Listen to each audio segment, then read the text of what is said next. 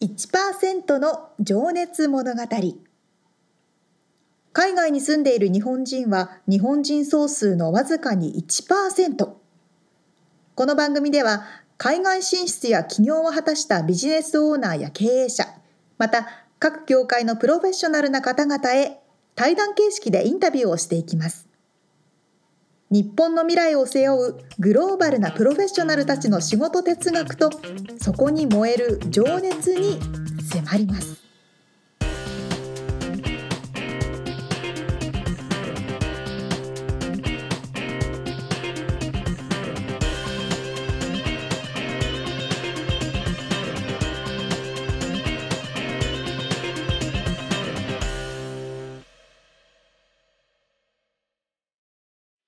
にちは。こんにちは。1%の情熱物語136回でございます。はい、えー、今日は10月21日、2020年。はーい、に収録してます。皆さん、お元気ですか？元気です。さらちゃんは元気そうで。よかったです。よかったです。はい。そう、俺ね、今日話したかったのがね、アナログの時計うん。買ったんですよ、この間。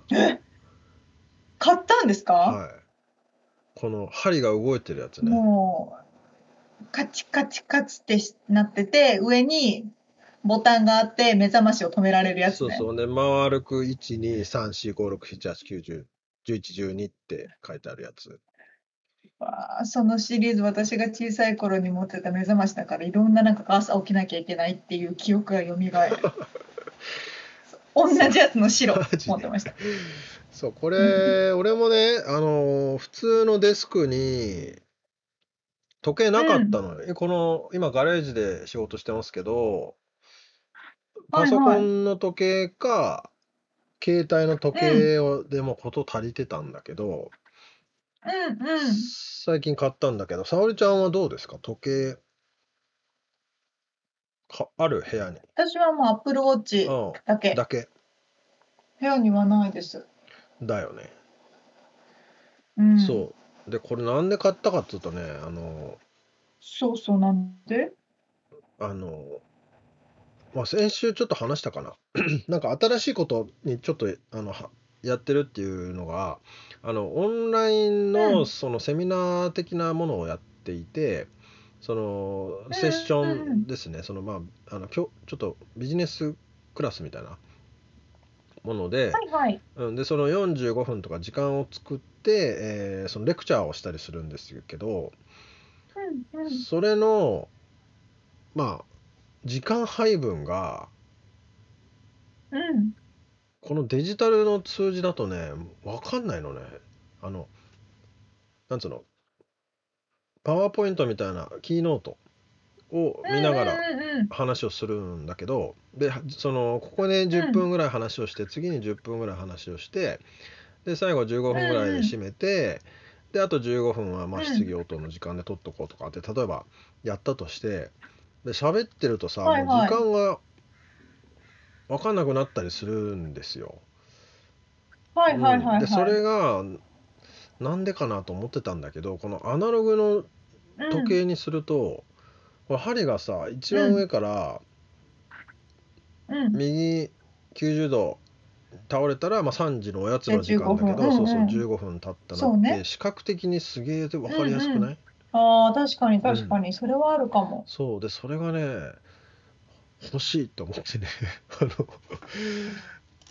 わざわざこ買ったのの時代にアナログの時計を買ったという。それ私たちの時代だからじゃないですか。もう若い子は時計読めないですもん。時計読めないの？嘘。大学の時計。嘘。うんミレニアムの子読み方が分かんない。ってなんかこの前テレビで街角インタビューみたいなのやってたんですけどおお小学生ぐらいの子たちにこう時計を見せて3時とかって言ってもえー、何時？10時半とか。マジになっかちゃうのみんな。すごいね。そういう時代なんですってよ。へえ あの黒電話見せて使い方が分かりませんみたいなやつだ。ああ、それギリギリ私がわかる世代だからね、もう。えそうです。ー、いやでもなんかすげえねまあでもじいいですね。なんか本当に字を読まなくて視覚的にああとこれぐらいだっていうのうんが分かるんで、うんうん。便利ですよっていう確かに、話でした。うん、逆にシンプルな方が良かったそうやっりしますから、ね。ぱアナログにはアナログの良さがあるなという。いや、それは本当。はい。ということで、さてさて、本編に入っていきたいと思いますが、は一人の方のインタビューを4回に分けてお届けしているこの1%の情熱物語。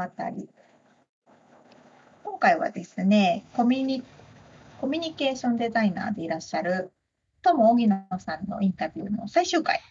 はい。最終回となってしまいましたがですね、まあ、あの今回は、えー家族とか夢とか未来とか生きがいとかそんなキーワードで。で最後にあの。ともさんのねおすすめの本を聞いてますんで。おあー気になる気に気にななる。るでしょう。あの、うん。子供の頃から本をめちゃめちゃ読んでいたというともねえ、さんの。おすすめの本。はいあの最後まで楽しんでくださいっていうことではい、ということで早速聞いていただきましょう。はい。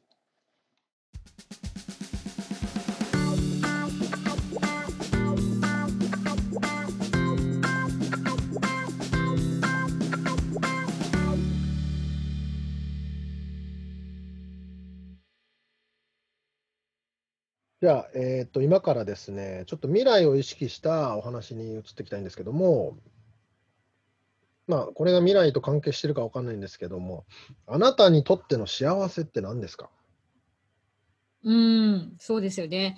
あのーまあ、さっきの話にもつながるんですけど、やっぱ人の役に立てることが本当に幸せなんですよね。ああ、うん、なんなんかこう、もちろんその自分の中でその承認されたいみたいなところも多分あるんだと思うんですけど、でもでもやっぱりそう人の役に立ったっていうその結果があの私の幸せにすごいつながって、それがこうループになって、それでどんどんどんどんこうあの輪が広がっていくっていうのが本当にあの生きていて幸せだなっていつも思います。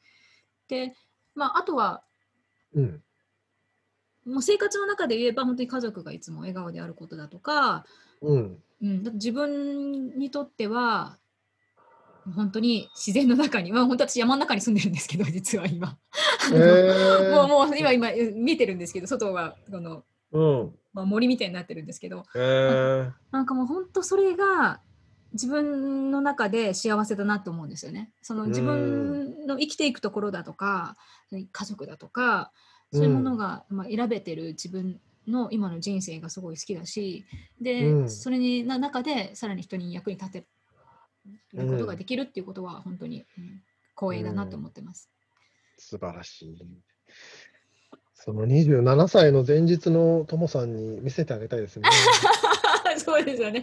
こんな未来が待ってるよって言ってね。す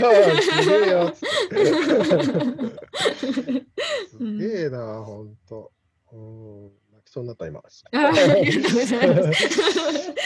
っとじゃあ、ちょっとね、次に行きますけども、あーあのね、未来を意識して、習慣化してること、自分に課してることとか、まあ、継続していることうん。あったりしますか？なるほど。えっとですね、えっと、まあ、2つ考えてるんですけど、1つは、その、まずね、目標があったりとか、あとその、うんやりたいことがあったり、自分の中であったときに、もうなるべく、その、人と話し、人に話す、その目標を。そうすると、なんかなんかアイデアが降ってきたりとか、もっと棚ぼたでなんかこうもお落ちてくる、なんかこういいことが 降ってくるみたいなこと、ね、うんこうネットワークが生まれるとか、アイデアもらえたりったらあの人とか紹介、そういうことになったりとか。そうそうそうそう、はいはいはい。そういうことになったり、だからななるべくその自分がやりたいことっていうのを人に話す。ということと、うんうん。あと、その、まあ、その似てるんですけど、そのあのとにかく書く。あの目標を。でえ、ー。実はこの間ちょっと自分のこの辺でちょっとメモを見つけたんですけど、あの、何年も前に大学を卒業する前にあの、うん。アメリカの大学卒業する前に書いたメモがあってで、うん。そこにですねそのどんな家に住みたいかどんな人と結婚がしたいかでおどんどん学校でどんなふうに成功したいかって書いてあるんですよね細かく。でそれ見たい。いや本当にそれねあのー言っちゃえば今見るとうんもうね全部叶っちゃってるんですよ。えー、すごい。そう あのもう本当にになんて書いたかあったか。え例えばその、ぬくもりのある帰りたくなるお家に住みたい。でそのやっぱり自然のあるところに住みたいとかおあと夫はお互いに尊敬し合える夫にとああの結婚したいとかそういうことが書いてあったんですよね。どうどういう人物像、まあ、年収がいくらとかじゃないですよ。うんどういう人物像と結婚したいとかあの毎日のその生活でどういう感情でありたいかとか、そういう気持ち、そうし、まあ、本当にさっきの質問じゃないですけど、そう幸せって何、自分にとっての幸せって何かっていうことを、うんその未来を基準にしてこう書いたんですよね。で、うんもうほとんどそれ全部叶ってて、で、一個だけ叶ってないことがあるんです。幸せに死ぬっていう。それはまだ。まだ叶ってない。よかった、叶ってなくて。それだけですね。あとはもう全部見ると叶ってるんですよね。それは多分その自分の中で何かその無意識にもう忘れてたんですよ忘れてたんだけど、うん頭の中にあ多分入ってたんですよねこういうふうになりたいっていうことがねそっかそっか、それを別にずっと壁に貼って毎日毎日こうお拝んでたっていうか見てたわけではなくて。ではない。もう忘れてたんですすっかり、うん、でもやっぱりそこで何何らかの多分自分の中に意思決定があってそうなるぞっていうのが多分あったんですよね奥にね。あー。でそれが一つ目。でもう一つが あのー習慣として、えっと、うん。本質を考える習慣っていうのをなるべく取ってるんですよ。でその例えばねその、つまんない話で言うとうん。例えば夫と喧嘩しました例えば。で、うん。夫と喧嘩した時にその、うん。この喧嘩から一体自分が何を得たいのかっていうことを考えるわけですよ。だから、その結果でその例えば例えばねすごいなんかつまんない話で言うと あのえっと私はここの場所を片付けてほしい夫は片付けないってことがあるじゃないですかでそういう時にく怒られますけど。やっぱりなんかそういう時にそのその結果から何が欲しいのか私はそのその夫に対してそのこの片付けないことに対して私の怒りをぶつけることが目的ではないわけですよ。うんね欲しい結果っていうのは、その夫がそのそこを片付けることなんです。はいはいはい。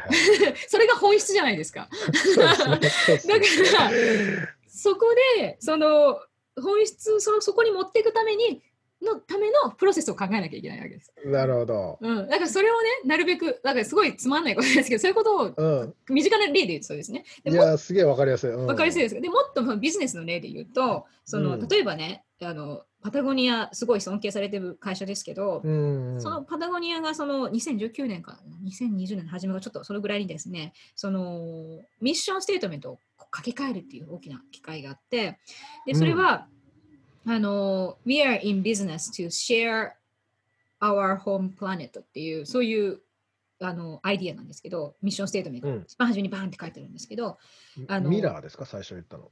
えっと、We are.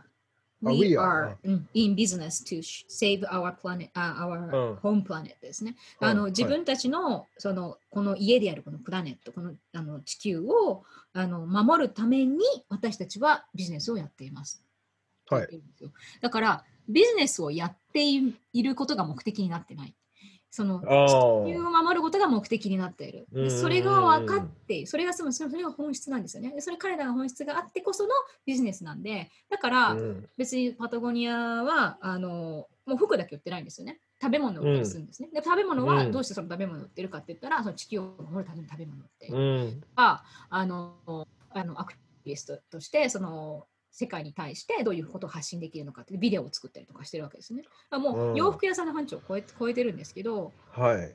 そういうそういうことをその提供できる価値としてうん持ってる会社っていうのはすごい強いし、でこれうんそれがこれからそのブランドっていうものがも行く方向だと思うんですよね。そのどれだけ自分の意思を持っているか。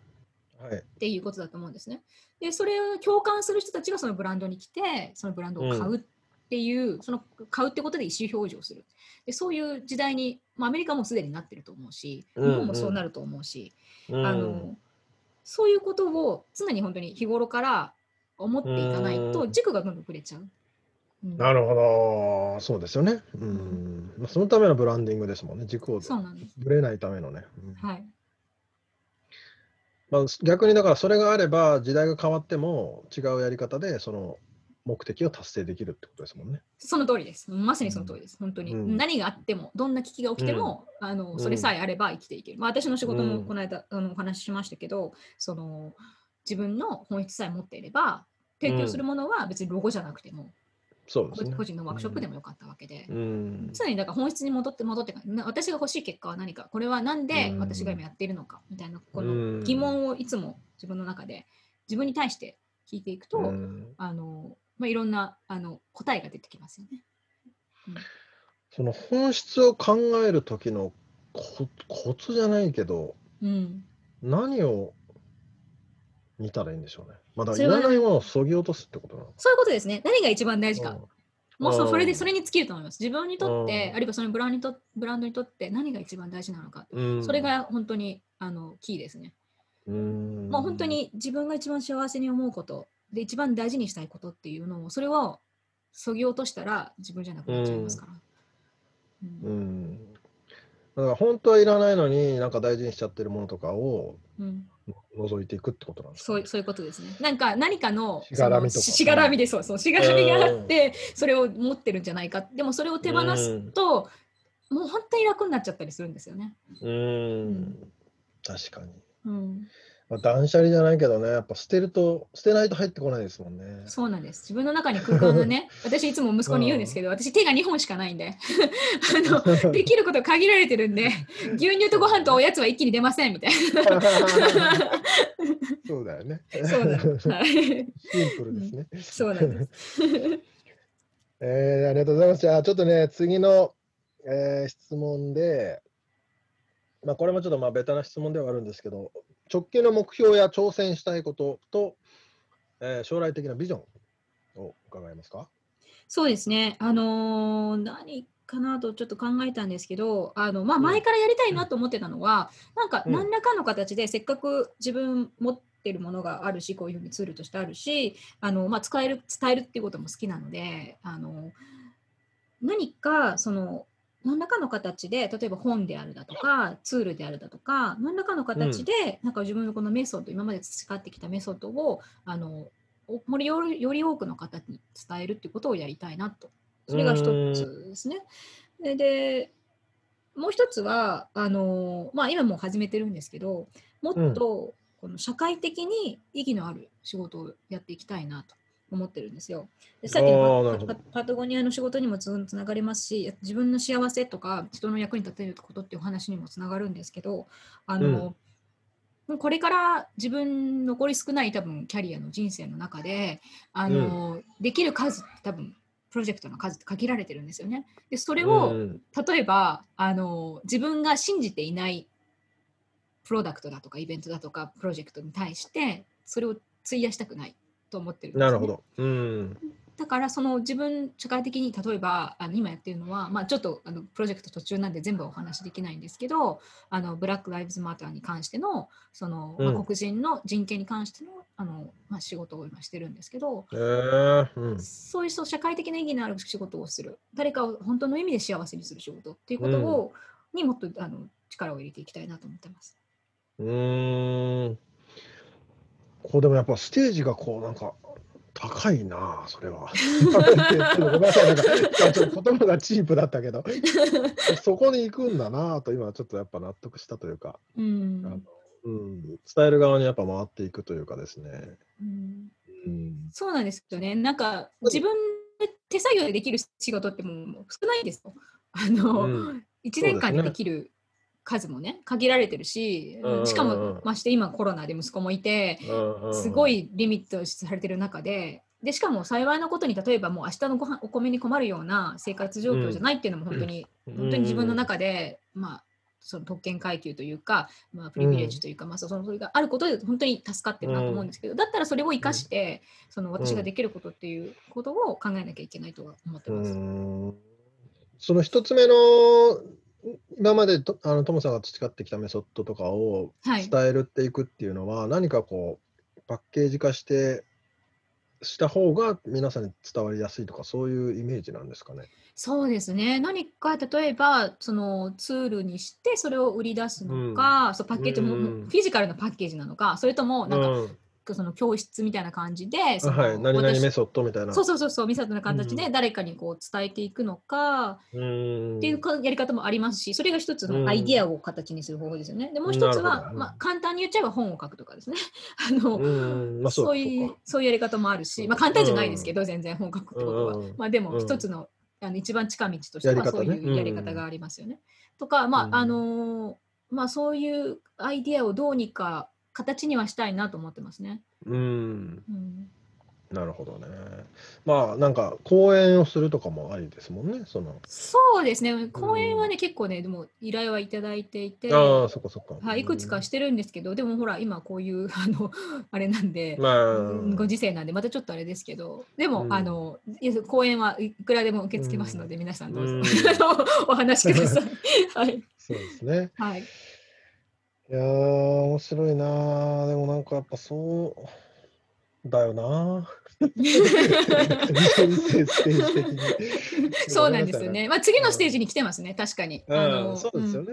うんもうこれからは、あの、私が、そのデザイナーという立場を超えた何かを提供しなきゃいけないなとは思ってますね。うん。うん今まではこう社会とか世界からもらってきたものを今度返していくというかね、次の世代に伝えていくっていうか、そういうステージに入ってるんですかね。うんそうだと思います。はいうんまあ、またお教えるっていう意味で言うとその自分のメソッドを教えるっていうだけじゃなくてその自分が今まで培ったこの全部のことを、うん。あのー例えば大学で教えるとかねどっかのうん。学校で教えるってこともやってみたいなとは、まあもちろん今まであの講演に呼ばれて教え大学のそのえっと教鞭に立って伝えたってことはムサビでもありますしあとセンターでもあるんですけど、うん自分クラスを持ったことはないんで、そのそういうこともまあ将来的にもしお話がつながれば、うんうんぜひやってみたいなと思います。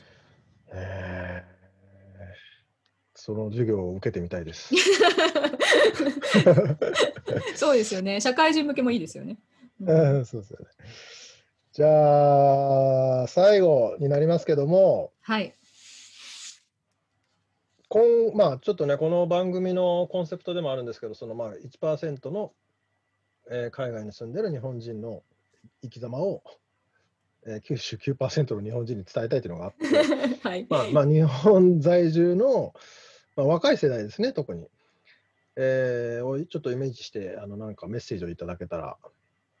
そうですね。なんか、これね、お話をいただいて、どんなあの質問、大体こんな感じで質問いきますよって、みつさんにいただいたときに、これ私はい。全部こう、こう埋めたんですけど、一個だけ メモをねどう、何話そうかなと埋めてきたんですけど、でも一個だけ埋まんなかったのはここなんですよね。なんか、何か私一言で伝えられることがあるかなと思って。なんかもう、もうたくさん伝えないことがありすぎて、あのなんとも言えないですよね。なんか、もうここだけ空欄になってるんですけど、あのかまあ、とにかく、一つ私の今まででこう話してきたこと、その4回にわたって話してきたことを、まあ、総合して言えることは、あのまあ、とにかく、その、自分とは何かっていう、その質問をね、常にして、そして、それをに対して真摯に答える。自分で、こ自分がこういうことが好きだとか、こういうことを大事にしているっていうことを常に自分が意識している。そういう状態であれば、多分、どこでも、どうやってでも暮らしていけると思うんですよね。うんどの世界でもね。うんそのその軸をしっかりうん持ってほしいなとは思います。こう自分に素直で自分に対して自分で素直でいるってことなんですかね。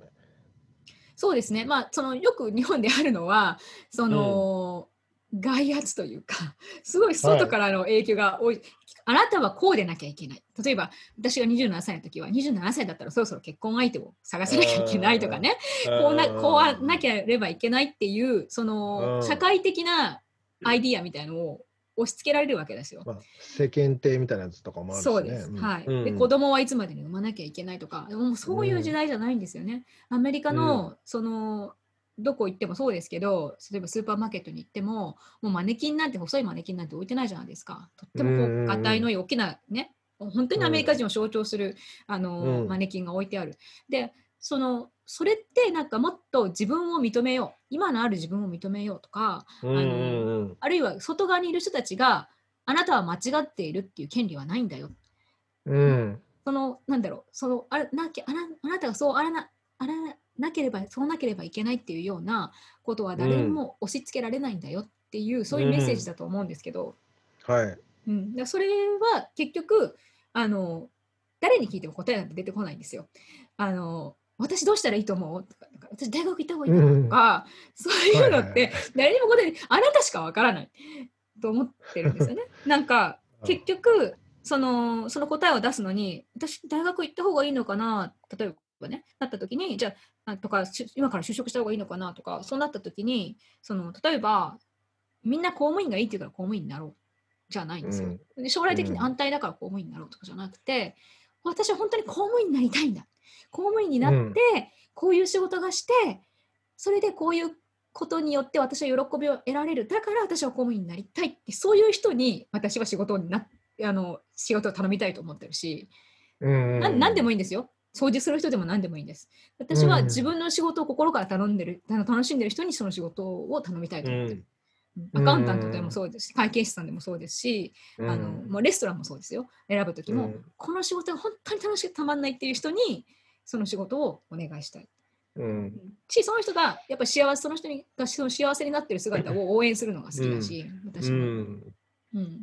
ね、でもそうやって人に勧められて進んで例えばね就職したとしたらどっかでやっぱくじけるっていうかねトモさんが違うなって思ったように、うんなんかちゃうぞってなりますよね。なりますよね。そうなんですよ。何回も思うんで、そこでそのままでいると、もうそこで終わっちゃうんですよね。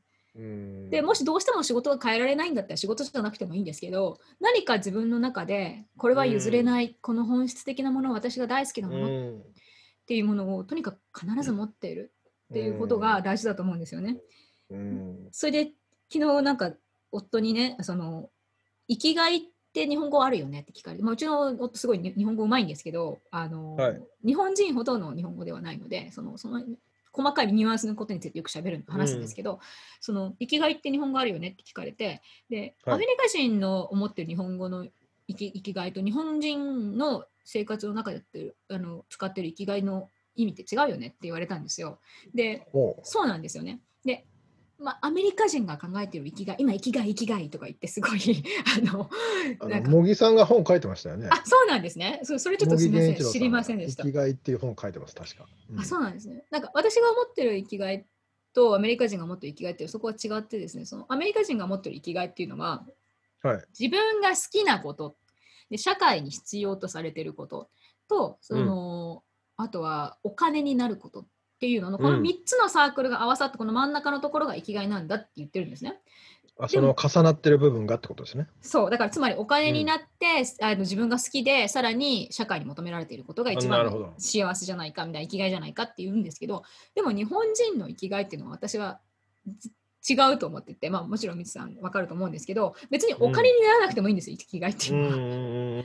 生きがいっていうのはあの好きだったらなんもうピュアラブなんですよね本当に。に。あの私がこのことをやっていて本当に幸せだなと思ってるんであれば別にお金にならなくてもいいわけでもっと言っちゃえば例えば、まあ、おじいちゃんが自分の孫が生きがいなんだってそれはありだありじゃないですか日本で言ったら、うんうん。でもアメリカでそれで生きがいって言ったら、はあみたいになっちゃうわけですよね。だからその辺のなんかあの、まあ、まあビジネスマインドセットって話にもつながるのかもしれないんですけど、その自分の中で何が大事かさえ分かっていれば例えば仕事にならなかったとしてもボランティアでも何でもいいんですけど自分が生きてる価値とかあの自分を自分らしくさせてる魅力だとかそういうものを、あのまあ、追求するってことを人生を通してやってもらいたいなって思います。まあ、私もまだ人生半ばですから、その偉そうなこと言えないですけど、うん、そういうふうに思ってます。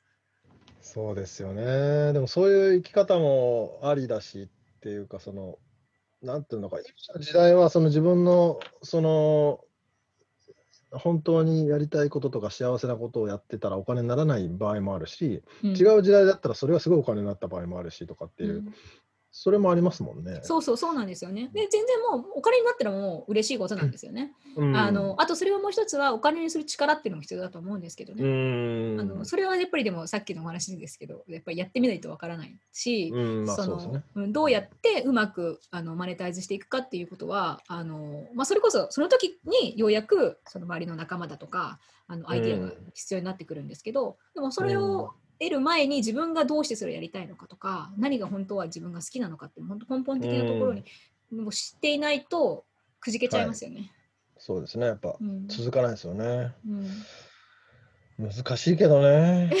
難しいですよね。やりたいことをやっうんて成功するっていうのはね。でも、バランの、スがね、う。うんんまあ、私は本当に幸いにもやりたいことができてるから、まあ、ラッキーだなとは思うし、あのまあ、うん。できない時には本当にあのとにかくねいろんな人にね相談するのがやっぱりいい。そうですうん。うん、確かに本当にあの人に話して相談するだけで一個選択肢も増えますからね。あ、あうん。そういうのもありなんだみたいなね。そうそうそう。あと話すことでね、自分が納得いくんですよね。だからああのうん論理立てて話すんで、ーあのうんでそれでトレーニングになるんですよね。何回も話してると、ああそっかそっか、こういうことやりたかったんだ、あそっか、こうすればいいんだとかっていうのが、うんうん、自分の中で固まってる。大体そうなんですよ。ワークショップやってても、あのもうほとんどね、会社辞めたいと思ってきてるんですよ。みんな。会社辞めたいけど、とか、会社が嫌だって分かってるんです。例えばね。言うとね、もうもうすごい多いんですけどね、そういう人が。はいなんかあの、どうしたらいいですかって、そのわこ個人ワークショップに来る人とかって言うんですけど、うん。あのもう自分の中に答えはある。それを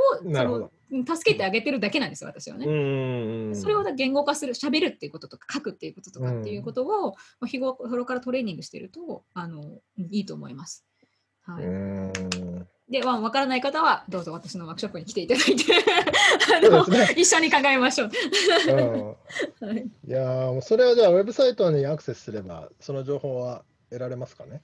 それはですね、あの Facebook 今、そうですね、Facebook で時々アナウンスしてますね。で、そんなに今は頻繁にやってないんですけど、うんまあ、1年に1回、2回、しかも今回この状況なんで、多分ネットとかでね、やればやれればいいなとは思ってますけど、うんちょっとあの検討中です。あのどうぞ Facebook フォローしていただくなり、あとまあ、はい、あの、えっ、と、インスタグラムフォローしていただくなりして、はい。うん。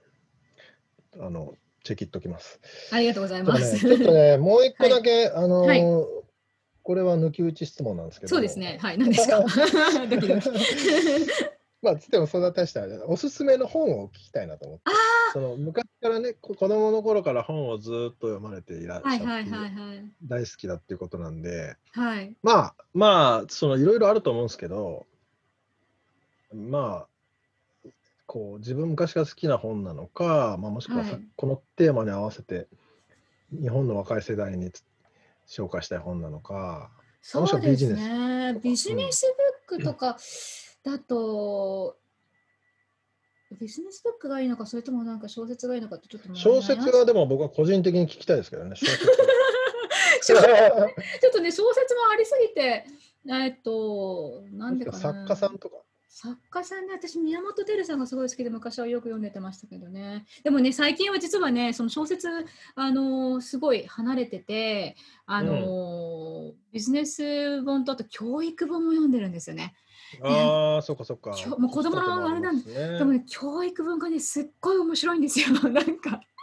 教育の本進めたってごめんおあのお子さんが方に進める本じゃないんですけどでもあの面白いだからいかに言語が大切かとかねあのバイリンガル教育のすすめみたいな本とか、はいはい。そのあとはその子供その3歳までの言語がどれだけ大切かみたいな本をすっごい読んでるんですよね。うーん。それがなんかすごく面白いなと。人間のその成長過程でどういうふうにあの言語っていうものがあの成長に関わってるかっていうのが分かったんですね。でそれを本当にそのそれを見るからあなるほど。だから本当にこう今私がね言葉が大好きだったからだから私がいるんだなっていうのにつながってると思うんですけど、あの、へうん。え。そういうなんか子供のにそのの教育 development みたいなことを読むと面白い。だからもう本当にデデザインの本とかってもう読まないですよね正直。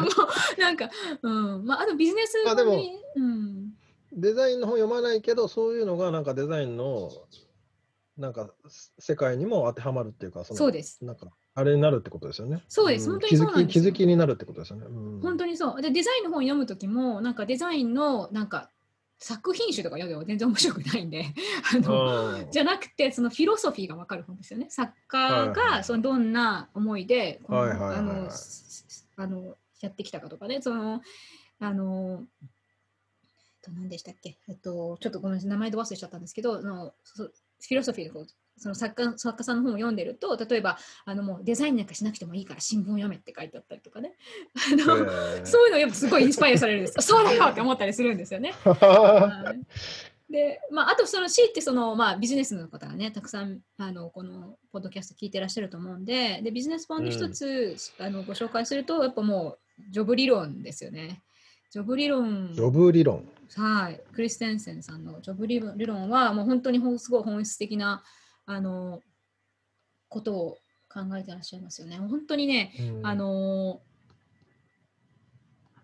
その仕事っていうものをそのプロジェクト単位であのどういうふうにああのアプローチしていくかっていうそのことをあの書かれてるんですけど、まあ、ぜひ読んでいただきたいですね。はい、話が長くなっちゃってすみません。もう本当にいっぱいいっぱいお勧めしたい本もあるんですけどね。ちょっとこれぐらいにしておきます。今度はあのブログブログかノートかなんかで紹介してもらえれば。あそうですねあ。そう、ノートもやってます。はい。ノートで探してみてください。はい。ね、じゃあありがとうございます。じゃあ、はい今日は、えーコミュニケーションデザイナーでいらっしゃる、えー、友荻野さんにお話を伺いました。友さんありがとうございました。はい、ありがとうございました。楽しかったです。私は楽しかったです。じゃあ失礼します。はい、失礼します。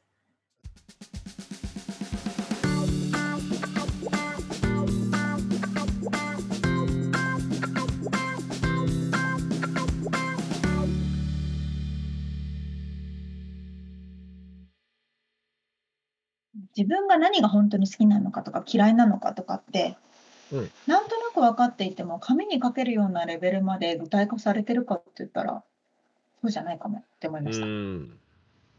確かに。ねそういう機会ってないもんね。そうなのそうなのあのそれこそ就活の時にそれやるんですけどああ。そうそうそう絶対就職みたいなねあの本のシリーズがあって絶対就職？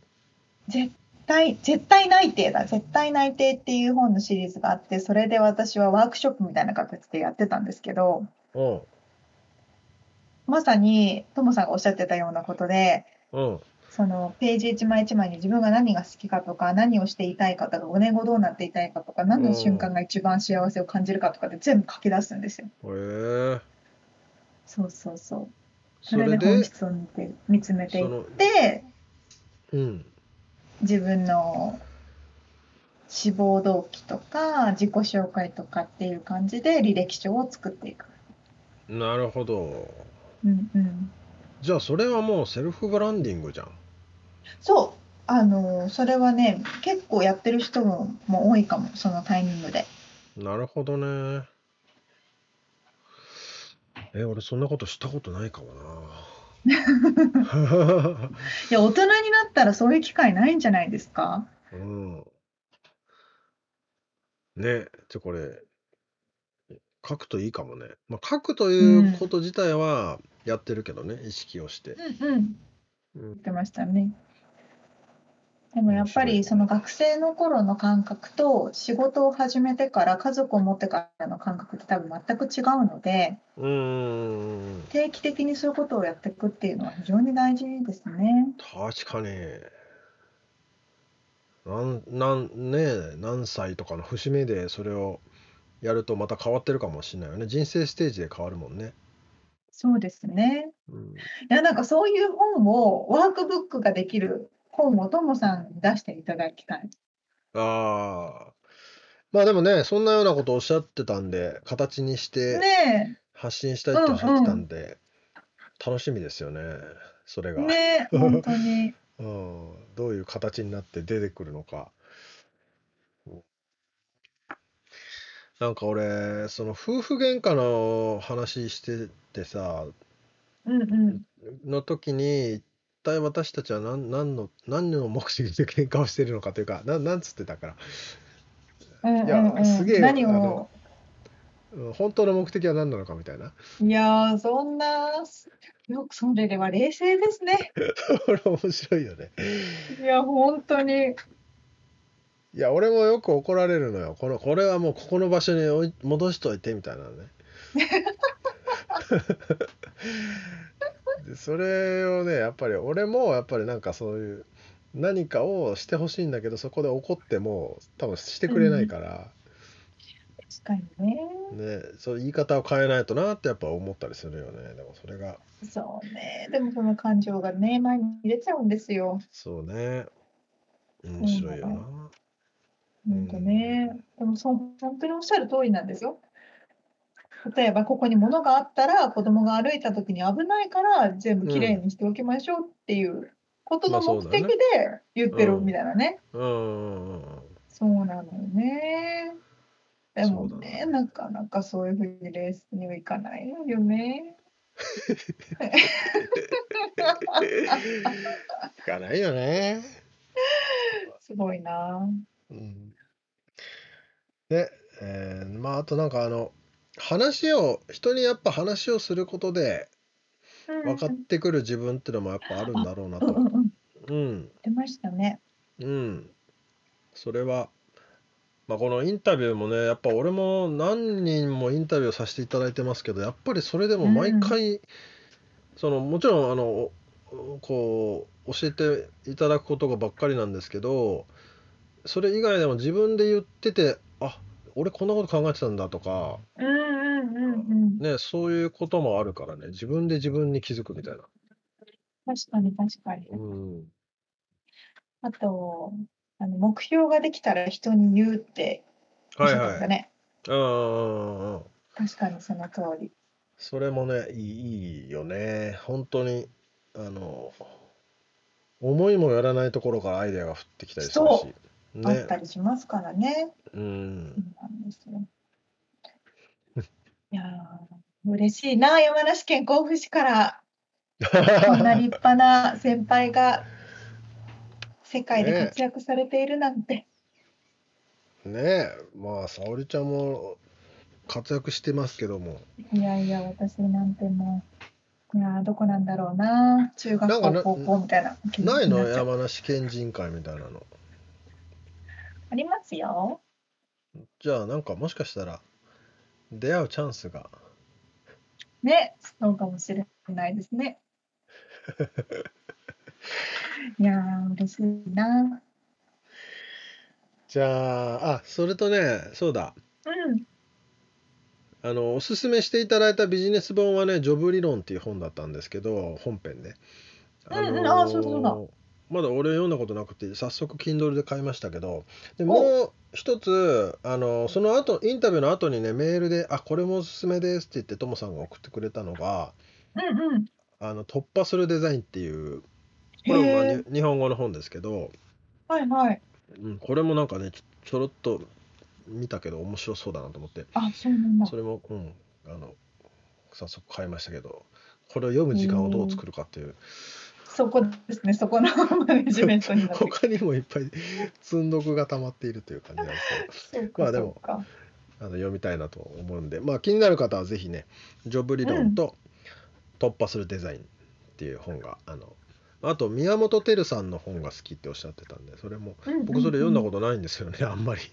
あのチェックしてみたいなとは思っておりますので、うん、いやー、そう面白かったですね面。白かったもうなんかほんと毎回毎回なんだかねえ面白いですね。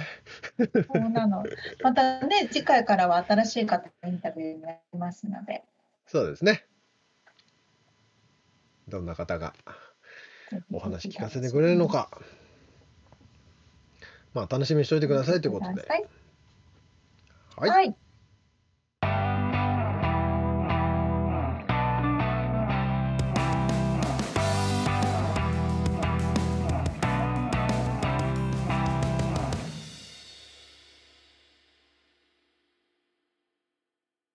リアルアメリカ情報いいよこのコーナーではロサンゼルスより最新のビジネス生活情報をお届けしてまいります。ー待ってました。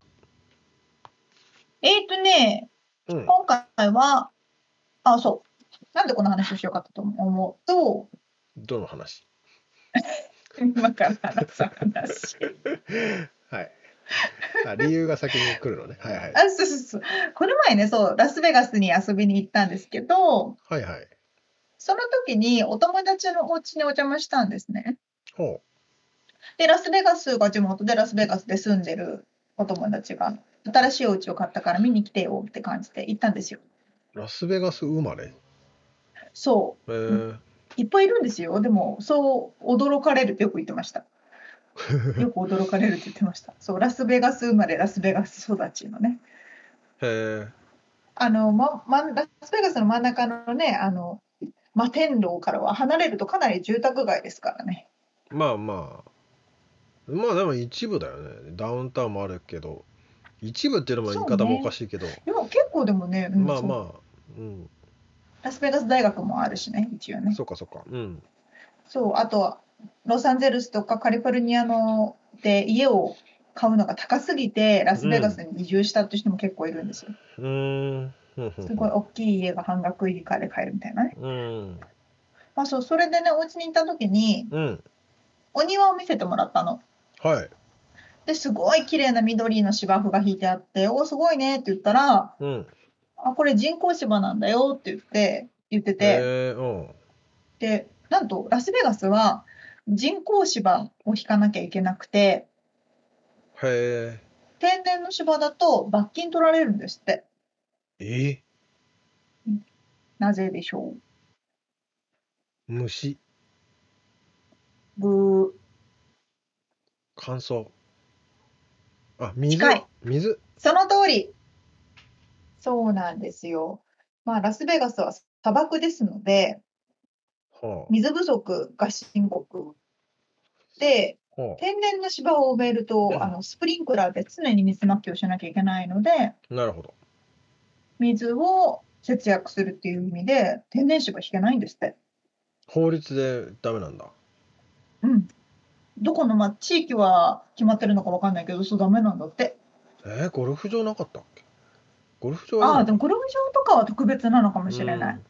その一般的な多分家のお庭とかはダメなんだと思って。えーラスベガスって水ないのかな？なんかフーバーうフーバーダムだっけ？なんかうん、大きいダムありますね。ねえなんか山とかも近くにありそうだしうんうんうん水ありそうなイメージなんだけどねうん。確かに雨は降らないから、そういう水はないのかな。ああまあねまあそうね砂漠だもんね砂漠だから、そうそう。と、まあ、ラスベガスはネバダ州なんですけれども、はい。私たちが住んでいるそのお隣カリフォルニア州でも、まあ、いつもいつも水は足りないって長年言われてきましたよね。そうだよね。まあ乾燥してるからゆえに山火事も多いしね。そうなんですよ、うん。その通り。で、その私がさっき言ったラうん。ネバダ州うん。だけでなくて、やっぱりロサンゼルスというかカリフォルニア？うん。でもそういう法律があって、で、水を使いすぎると、水の浪費？うん。を使いすぎることは犯罪になりますみたいなね、法律が一応あるんですって。その使いすぎるっていうのがどれぐらいの使い方なのかとか、無駄にしてるっていうのがどれぐらいのことを言ってるのか。でも一応、その500ドル、1日に対して500ドルの罰金なんだって、カリフォルニアは。まあ、あのプールとかはいいのかね あの家の多分ね、そういうとこは別途お金払ってるのかもしれないけど、まあ、例えば家の前でずーっとホース出しっぱなしに一日してるとまあかそうだね、したら多分罰金対象なんだと思いますよ。ね。いやもうだってそれ農家の人にとってはもうねえ命だもんね水が。そうそうそうそう。ん。でロあのカリフォルニアはここ数年、ま、去年、一昨年その前ぐらいがうん。歴史的な雨が降った年でしたから、うん。それでかなり今水は確保されているんですけれどうも、ん。その前はね、すごく特に水に対して厳しくて、そうだね。あのサンディエゴにいた頃は水やりの曜日が日にちごと家ごとに決まってました。へえ。ここの通りは水曜日だけ水やり OK とか、スプリンクラー動かして OK とかね。へえ、そうなんだ。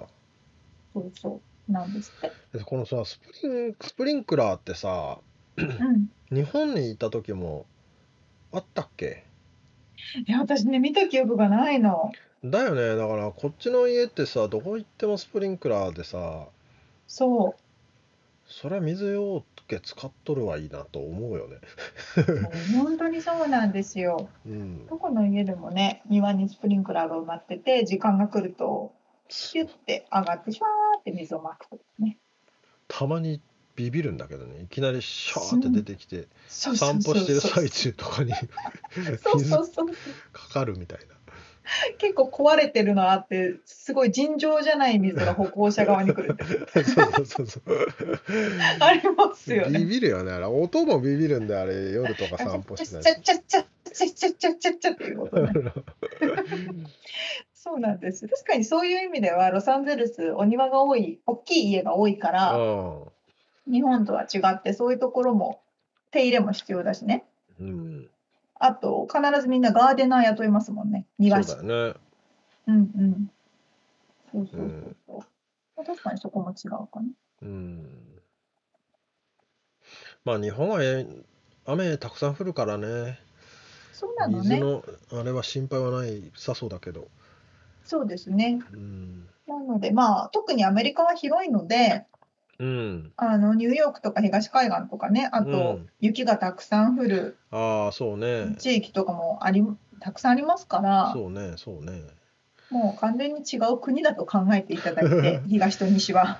まあ確かにね、この辺は砂漠が多いんでそうなんです。なので、乾いちゃってますけど。ロサンゼルスとか、うん、ラスベガスとか、まあ、テキサスとかもそうでしょうけど、あまあ、ビジネスを考えるときはそういう水のことも考えなきゃいけないかなと思いました。あ、なるほど。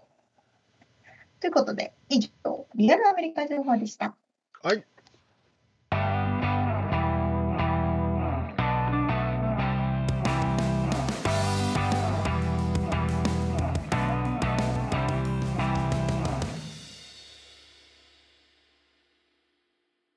締めのコーナー、質問。はい、質問。まあ今コロナで日本に帰れないですけれども、今10月21日、2020年。そんな中でミツさんが一番日本に対して恋しいものは何ですか？なんだろうな。居酒屋。いや、間違いないわ、それは本当居酒屋はまああるっちゃあるんだけど、違うのよ。このね、地方のね、居酒屋に行きたいな。あ、そう、もう本当それはその通り。焼き鳥屋さんとかね。ああ、いや、その、ここは何々がうまいとかさ、ああ、いろいね。のどぐろが安いみたいなうね。ん。あああ、いいな。の、そら豆の、なんだっけ。あ、なんかそら豆の大きいふわふわの中に入ってこう。あ、わかるわ。とか、俺、ずんだ餅が食いてえ、今。そうなの。とか、あの、あれ、牛タン食いに仙台まああ、いいななとか。仙台いいね。いや、あの、日本って酔っ払えるじゃないですか。すごい思いっきり酔っ払えるじゃないですああ、あか。あで、酔っ払ってそのまま出て、ふらふらってしながら街歩けるけど、ああ。アメリカはダメですもんね。危険だしね、それすると。うん、そうそうそう。だし、普通に酔っ払ってるだけで捕まるから。あの、ジェール、何、交流所に入れられるから。本当に。いいろんな意味で危険ですね。あ、そうそうそうそうそう、うんいろんな意味で危険ですね。そう、安全に飲めてね、遅くまで、朝まで。そうね、あれ本当パラダイスだよな。いや、ほんとパラダイスだと思う。いやー、ねほんとなかなかない。え、その沙織ちゃんの恋しいものは？は？私はもちろん居酒屋とか、うん。あの、ありますけれどうも、ん。一番はコンビニかな。ああ、まあ、あるあるですね。あるあるですよ。だって、何でも美味しく簡単に24時間食べられる。ないですよ、本コンビニ話何回かしたような記憶があるけ当。どあ、、しちゃした、した、まあした。あとね、ほ、他弁とかね。スイーツが充実してるとかああ、ね。いい。ね。ほんとそうね。うん。そうなんです。他弁かの。。食い物ばっかりだな、出てくあ、る。食い物ばっかりだった。あと、公共サービスかな。え？公共サービス。って？あ、え、免許証の更新とか。ああ、俺免許もうないも考えてみてください。日本で免許証を更新するときと、ん。うん。すべてすべて、ジェジェネラルでいう、えーうん非民間サービス。は日本で免許証を更新します。手続きをします。あ。はい。もう皆さん、丁寧にご対応くださって、ああ、そういうことね。そう。そして、免許証は2週間以内に届きますって言われたとしたら、2週間以内に届きますよね。うん。こっちは数ヶ月待って届かない、半年待って届かない、電話する、電話してもよくわからないから他の人に聞いてって言われて、何回も何回も電話して。あ、そうそうそうそうそう、ちょっと確認する、何回も何回も何回も電話して、やっと1年後に届くみたいなレベルなので。そうね。本当にイラつくよね。本当にイライラするんだよな、こっちの。いやあのー、てか私まだ届いてないんですよ、リアル ID。マジか。まあ俺もう去年のことすらもういいわと思ってやってないけどね。いや、本当それでいいと思います。去年のだって10、去年の9月とかに更新更新というか手続きしたんですよ。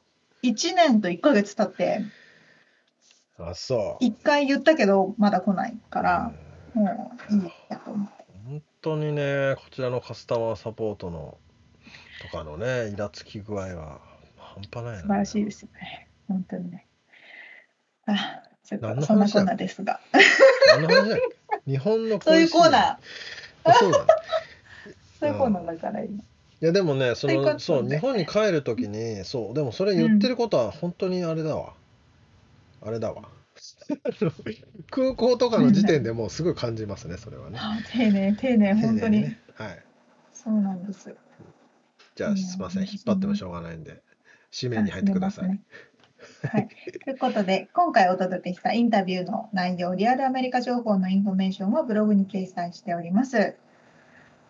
podcast.086.com、podcast.086.com、または1%の情熱物語で検索してみてください。はい、えー皆さんからのお便りやレビュー、そしてパトロンさんからのご支援、お待ちしております。はい。ということで、今週も聞いてくださってありがとうございました。ありがとうございます。また来週お会いしましょう。元気でね。じゃあね